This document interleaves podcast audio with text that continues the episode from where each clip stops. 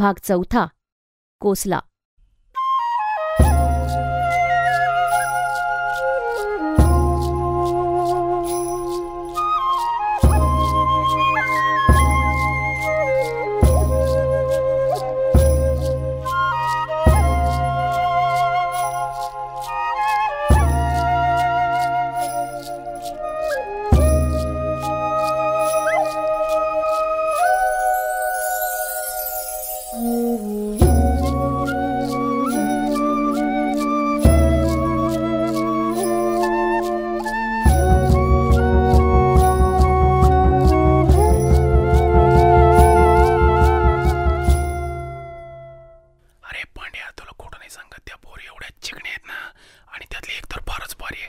मधु देशमुख मात्र मला त्याच्या सगळ्या खाजगी गोष्टी सांगायचा. व्हायोलिन शिकून मुलींना जिंकू असं तो मला सरळ सांगून टाकायचा. त्यासाठी रोज व्हायोलिनच्या क्लासला जात असे. मधू माझा खास मित्र होता. मला त्यानं खुल्या दिलानं कित्येक गोष्टी सांगितल्या. एकदा तो बाहेरून आला. त्याचं दार उघडून पुन्हा आतून खूप जोरानं बंद झालं.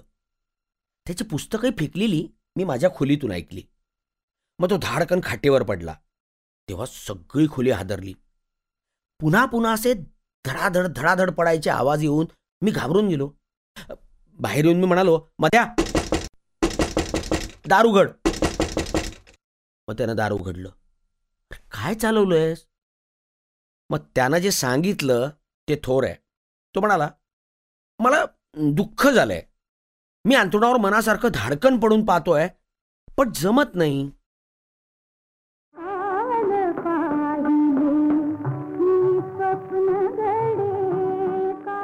मावशीकडे प्रथम प्रथम मी वारंवार जायचो. मग ते कमी व्हायला लागलं. मावशी भयंकर नट्टापट्टा करायची. पुण्यात स्त्री पुरुष सगळेच नटतात.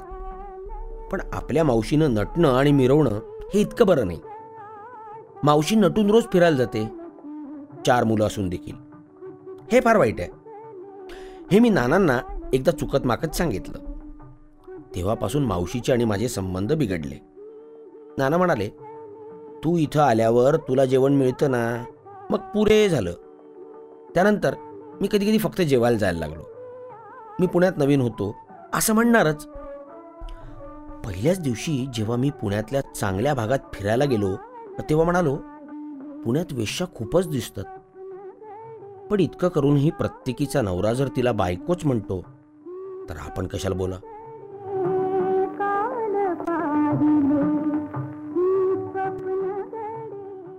माझ्यावर एक आपत्ती वरचेवर यायची. आईची वारंवार पत्र यायची. ती लिहायची तुझी फार आठवण येते. शिवाय चारही बहिणींना पण फारच येते. पण त्यातल्या त्यात मला फारच. मग मी पण एखादं लांब पत्र टाकून द्यायचो. पण खरं तर आईची आठवण हळूहळू येईनाशी झाली.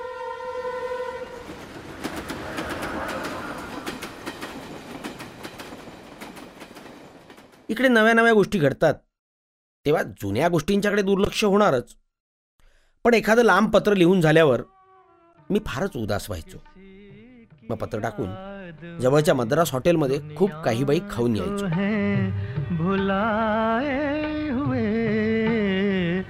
किसी की याद में दुनिया को है। भुलाए हुए।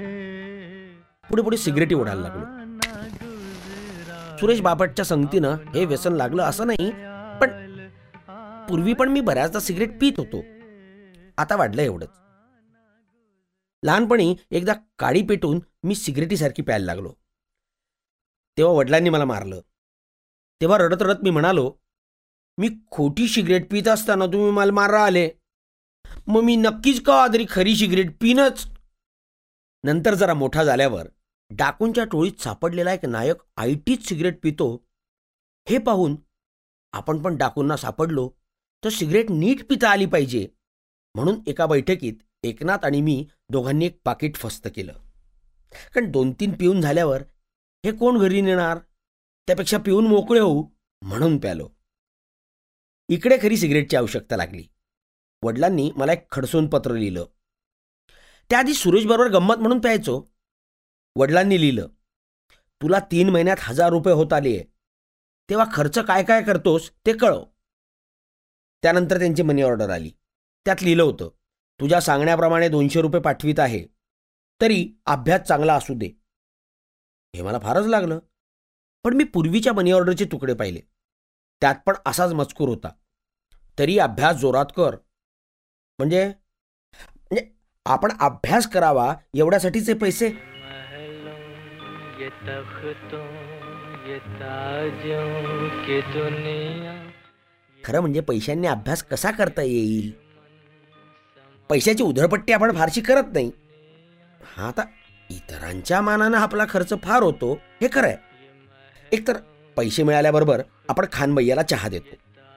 नंतर त्या दिवशी जितके भिकारी भेटतील त्यांना प्रत्येकी एक एक आणा देतो. त्या दिवशी सुरेश बापट बरोबर असायचाच.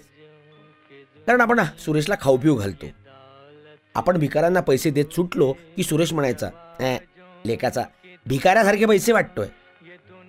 या भिकाऱ्यांबद्दल तुला काहीच वाटत नाही? असं आपण विचारलं तर तो म्हणतो वाईट वाटतंच. पण M A P H D होईपर्यंत आपण या गोष्टीकडे लक्ष देणार नाही. तोपर्यंत बापाचा पैसा नंतर आपला.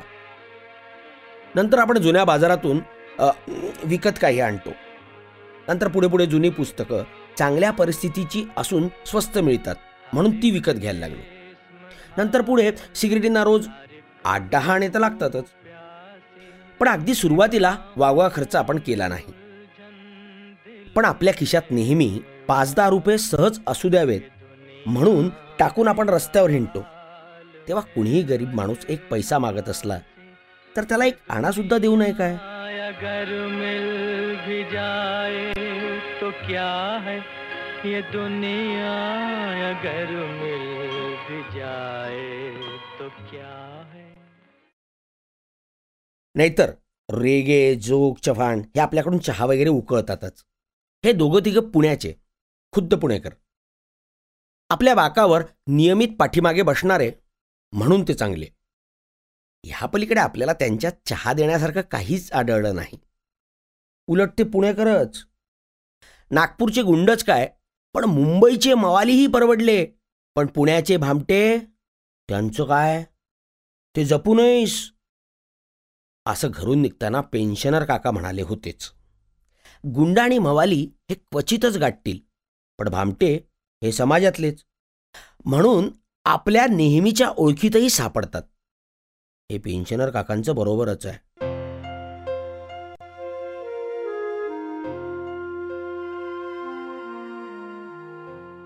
रेगे चव्हाण वगैरे तुझे केस सुंदर आहेत असं म्हणायचे. पुढे आपण बासरी चांगली वाजवतो हे त्यांनीच सर्वत्र पसरवलं. ते आपल्या खोलीत येऊन साखर ओहल्टीन दूध बिस्किटं इत्यादी आपल्या देखत खायचे. एका नवीन संस्कृतीशी आपली जवळून ओळख होते. का बोला? म्हणून आपण काही बोललो नाही. म्हणालो घरी मिळत नसेल खाऊ द्या. बिचारे कपडे मात्र भारी वापरतात. जोक तर बऱ्याचदा आपल्याकडून पैसे मागून घ्यायचा.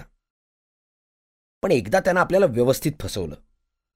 अ, तू परवा दहा रुपये घेऊन माझं फार महत्वाचं काम केलंस. चल तुला खाऊ घालतो.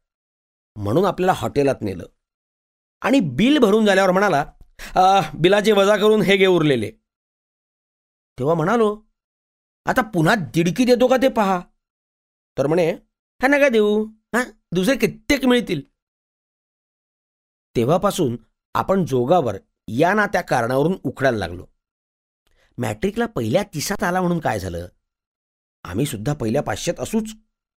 किंवा तांबे पहिल्या पाच हजारात असेलच.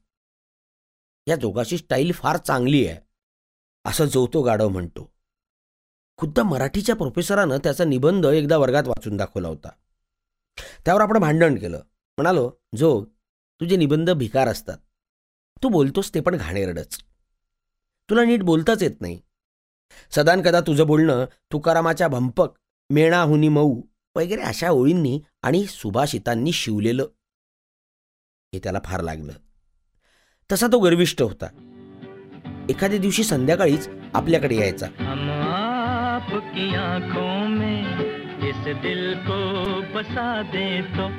हम मूंद के पल को इस दिल को सजा दे तो. सुंदर हवा पडलेली उन्ह कवळी. हवा तर काय सुंदर. आता अशा वेळी कुणाला फिरावंसं वाटेल? पण जोग म्हणायचा नाहीये अरे ठीक आहे जातो एकटाच. आपुलाच वाद आपणाशी. किंवा नेहमी नेहमी काय म्हणावे अशा स्थितीला? सत्य हाच प्रकाश समज. अशा ओळी कुणी बोलायला लागलं?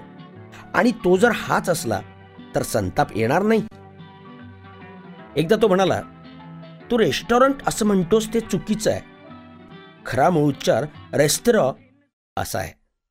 चायला हे तिघं भामटेच. त्यांना भामटच म्हणावं. मात्र आपण त्यांच्याकडे प्रत्येकी एक रविवार म्हणून जेवायला जायला लागल्यावर ते आपल्याकडे फिरके असे झाले.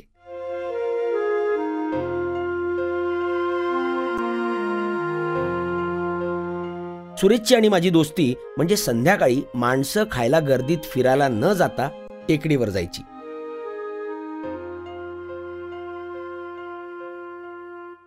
पण इचलकरंजीकर म्हणजे अत्यंत हलकट पण चांगला. हा पिढ्यानपिढ्या शहरात राहून नागरी आचार विचारात अत्यंत तरबेज. तो मला जंगली पण चांगला असं म्हणायचा. इचलकरंजीकरची आणि माझी दोस्ती तरी देखील का टिकली कळत नाही. आमची ओळख फार चांगली झाली. अगोदर हा गावात राहायचा मूळ मुंबईचा. तर एकदा वर्गात प्रोफेसर गेल्यावेळी शिकवलेलं फ्रेंच राज्यक्रांतीचे परिणाम पुन्हा शिकवायला लागले. तेव्हा तो उठून म्हणाला की सर तर हे झालेलं आहे. पुढचं शिकवा. मी याच्या मागेच झोपलेलो. तेव्हा सर संतापून म्हणाले नो हे आजच सुरू करतोय. हा म्हणाला तर माझ्या गेल्या वेळच्या नोट्स पहा. तेव्हा प्रोफेसर सबंध वर्गाकडे एका क्षणात संतापानं डोळे फिरून म्हणाले आणखी कोण म्हणतो झालं म्हणून? वर्ग बराचसा झोपलेलाच. तेव्हा कोणाच्या लक्षात येईना की हे काय चाललंय? पण माझ्या लक्षात आलं. मी बाकावर डोकं टेकलेलं ठेवूनच ओरडलो. होय हे शिकवलेलं आहे. मला उगीच त्याची किवाली होती. म्हणजे तो पुढे धष्टपुष्ट बसलेला. म्हणून तर मी आरामात डोकं टेकून होतो. पण मला धास्ती वाटली की आता प्रोफेसर आपल्याला नोट्स बघू म्हणून विचारणार. आणि आपण आज तरी म्हणून कशाला इतिहासाची वही आणली नाही. पण शेवटी त्यांनी दुसऱ्याच कोणातरी मुलाला विचारलं. आणि शिकवायला सुरुवात केली. गेल्या वेळी मी ओझरतं सांगितलं होतं आता नीट फोड करून सांगतोय. तेव्हा हा मागे वळून मला म्हणाला तर तुम्ही झोपा आता. मी म्हणालो मग ती भंकस कोण ऐकणार? तो म्हणाला साला नीट तयारी करून येत नाही. मग मी बाकावर नीट बसलो. तो म्हणाला तर तुमचं आडनाव काय? मी म्हणालो पांडुरंग. तो असून म्हणाला तर मग माझं मधुमिलीन. तेव्हा मी जोरात हसलो. तो म्हणाला तर काय झालं? मी म्हणालो तर काही नाही. याचं नाव म्हणजे भलतंच मृदू वगैरे. मग तो म्हणाला राहायला कुठे? मी म्हणालो हॉस्टेल. तर मी सुद्धा पुढल्या टर्ममध्ये हॉस्टेलवर येतोय. मग तास संपला. आम्ही आणखी थोडं वेळ बोललो. त्याचं नाव इचलकरंजीकर होतं. खरं तर हा एकूण गुलावशीच कुठे केव्हा करमलं नाही की याचा उद्योग म्हणजे माझ्याकडे खोलीवर येऊन वाटेल ते वादविवाद करायचे. मुंबईची गोष्ट त्यांना सांगायची. मी सांगवीची सांगून एक परतफेड करायची. शेवटी मीच कंटाळून म्हणायचो आता पळा. नातेवाईकांकडे तो बऱ्याच लांबवर राहायचा पण तरी मुद्दाम माझ्याकडे एक चक्कर टाकून जायचा. लार लप्पा लार लप्पा लाई रखदा। लार लप्पा लार लप्पा लाई रखदा। लार टप्पा अड्डी टप्पा लाई रखदा। सुरेशच्या खोलीत गेलो. तर कॉटच्या वरतीच भिंतीवर एक नवीन कॅलेंडर त्यात नागवीबाई ओढ्यापाशी बसलेली आणि मांडीवर राजहंस वगैरे. मी म्हणालो अशी उत्तेजक चित्र खोलीत लावू नयेत. तो म्हणाला कपड्याखाली सगळेच लोक नागवे असतात. खोलीत चित्र लावून काहीच फरक पडत नाही. मी म्हणालो खरं आहे. तो म्हणाला आणि तू? तू तर बाथरूममध्ये देखील आतली चड्डी काढत नाहीस. तू घाणेरडा आहेस. सुरेशच्या खोलीत त्याच्या आई वडिलांचा एक फोटो होता. मी म्हणालो असा फोटो अश्लील दिसतो. आईबाप नसते तर आपणही नसतो. मग चांगलंच झालं असतं. आपल्या चक्राला जबाबदार तेच आपण त्यांनाच जबाबदार धरू कशाबद्दली हे तुझं मत तुझ्याजवळ ठेव. माझ्या खोलीत मी वाटेल ते लावीन. हे इथेच थांबलं. मी भयंकर रागवलो. पण काही दिवसांनी फोटो फुटल्याचं निमित्त करून त्यानं तो पेटीत ठेवून दिला. दिवाळीसाठी घरी जायला पेटी तयारच होती. सुटीत मी घरी आलो.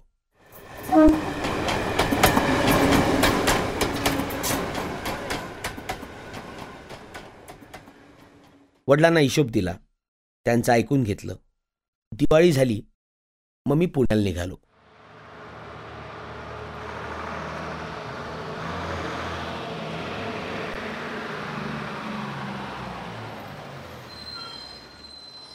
तसा इचलकरंजीकर समाजात अत्यंत सभ्य.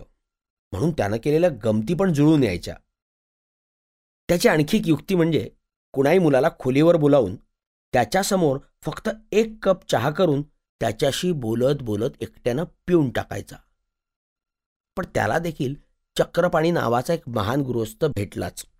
इचलकरंजीकरनं फक्त एकच कप चहा करून ओतल्याबरोबर चक्रपाणी आश्चर्यानं म्हणाला म्हणजे? मी चहा पित नाही हे तुम्हाला माहीत आहे वाटतं? आपली जिरल्याचं इचल्याकडूनच आम्हाला समजलं. त्यानं आणखी गंमत केली. हॉस्टेलवर युगांडाचा एक आफ्रिकन विद्यार्थी होता. तो आम्हाला नेहमी शिवाय द्यायचा. इंडियन लोक कपडे घालून झोपतात. हे हायजिनिक नाही. हे वाईट आहे. कपडे काढून झोपावं. निदान तुम्ही सुशिक्षित इंडियन तरी असं वागू नका. उन्हाळ्यात तो लंगोट देखील काढून झोपायचा. एकदा खूप रात्री इचलकरंजीकर आणि चार पाच जण म्हणजे सुरेश वगैरे माझ्याकडे आले. ते म्हणाले की आम्ही सगळ्यांनी आफ्रिकनला पाहिलंय. अरे तो पालथा झोपलेला आहे. काय मजेदार दिसतोय. चल चल चल. मी त्याच्या खोलीच्या दारावरची गज धरून डोकावून पाहिलं. तर आत टेबल लॅम्पच्या सुंदर उजेडात आफ्रिकन उताणा झोपलेला. आपल्याला फसवलं म्हणून मी सगळ्यांची बुक्काबुक्की केली. तेव्हा सगळे म्हणाले आम्हाला इचलकरंजीकरनं असंच फसवलं. आणि बऱ्याच जणांना आम्ही तेच दृश्य दाखवून फसवलं. शेवटी सुरेश डोकावून म्हणाला अरे त्या टाळी. अरे त्यानं आता कूस बदलली. तेव्हा इचलकरंजीकरनं आणि मी एकदम गजावर लोंबकळून पाहिलं. तेव्हा देखील तो उताणाच होता. मग आम्ही सुरेशला पेटायला सुरुवात केली. तेव्हा बराच दंग होऊन आफ्रिकन जागा झाल्याचं कळलं. पण तो ताबडतोब बाहेर येणं अशक्य होतं. तेवढ्यात सगळेजण पळत पळत आपापल्या खोलीत जाऊन झोपी गेले. सकाळी तो मनुष्य मला म्हणाला काल माझ्या खोलीसमोर बराच वेळ का दंगल होती? मग मी त्याला सगळा प्रकार सांगितल्यावर तो हसून म्हणाला इंडियन दुसरं काय बघणार?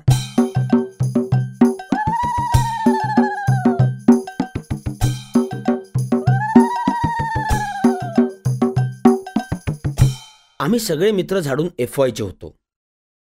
वरच्या वर्गातले लोक बरेचसे पुस्तकी किडे शिवाय ते आम्हाला गंभीर गोष्टी सांगायचे. त्यामुळे त्यांच्याशी आम्ही सभ्यतेने वागायचो. मात्र त्यातले काही बरे होते. ते आम्हाला विचारायचे इंग्रजीचा अमुक धडा सुरू झाला का? मग ते सांगायचे या धड्याकडे लक्ष ठेवा.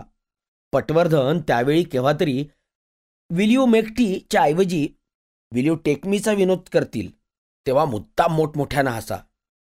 आम्हाला असंच आमच्या आधीच्या पोरांनी सांगून ठेवलं होतं. त्यानंतर आम्ही हे सगळं वर्गात सांगून टाकलं आणि त्या धड्याच्या वेळी नियमित लक्ष देऊन ऐकायला लागलो. नेमक्या त्या विनोदाच्या वेळी सर्वांनी वर्ग दणाणून सोडला. सरांच्या पण ते बहुतेक लक्षात आलंच. पण आम्ही इंटरला असताना पुन्हा एफ वायच्या मुलांनी असंच केल्यावर वाटलं आपली मेहनत फुकट गेली. पण इतक्या लोकांनी एकदम हसणं मला मुळीच मान्य नाही. असं मिळून हसणं मिळून रडण्या इतकंच भयानक आहे.